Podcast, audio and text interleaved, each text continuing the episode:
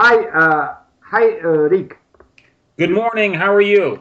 I am, I am fine, and uh, I, I hope you're, you're fine too. Yeah. Everything is fine here in Prague. The weather's a little overcast, but it's okay. Okay, okay. Uh, Rick, I have a concrete uh, question about the English grammar. Uh, some of my uh, students uh, ask me about the difference between uh, verbs to be and to get. For example, they can't understand I am married and I I got married. Maybe uh, you can uh, you, you can explain uh, this uh, this difference. Sure. Look, when when I was in school, especially elementary school, they tried to uh, avoid. They tried to encourage us to avoid using the word "get."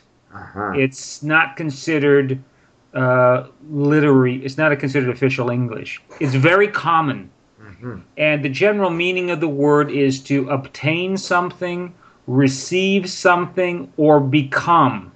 Mhm. I'm getting really mad. Mhm. I'm getting really angry. Yeah. I uh, I got some money. That type of thing. It's not very good English. Uh-huh. And basically, if you say I'm getting mad, I am becoming angry. I'm I'm getting angry. I am becoming angry. I got some money from my mom yesterday. I received some money. So basically, you can ask yourself, can I use the word receive? Can I use the word becoming? I think that's about it. Or have.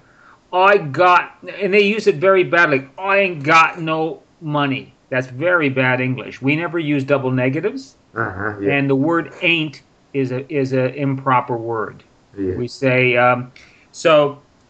I'm angry.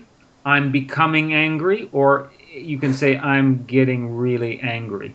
Uh-huh. Uh, we use the word mad uh, for angry in American English. It doesn't mean crazy Mhm. because in Russian, mad is sumasetschi. Yeah, yeah. We use the word mad like mad dog. We say he's a mad dog, or that dog is as a mad dog. It means it's crazy. But we use the word mad for angry. It's a synonym. Mhm. It's not particularly, you know, exact, but people say that. And people use the word get all the time, but generally has two meanings: either to become something, Mhm. or to uh, to uh, receive something. Yeah. I got a letter in the mail today. Mhm. But you you don't need to. You can say I received a letter in the mail. Oh. But it's considered very conversational. Mhm. Okay. That, that's it. It's not that hard. That's the only two things it replaces.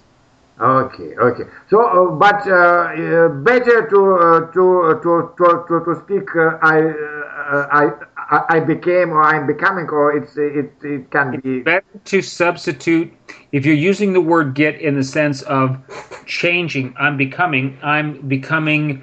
Um, I'm getting to be a better student of English. It's better to say I am becoming a better student of English. But it sounds a little uh, bookish. Ah, okay. okay. It's bookish. Uh-huh. Uh, but if you want to say in the sense of I've received something, uh, I received a letter from Yevgeny today. I received an email. You could say I got an email. Uh-huh. Okay.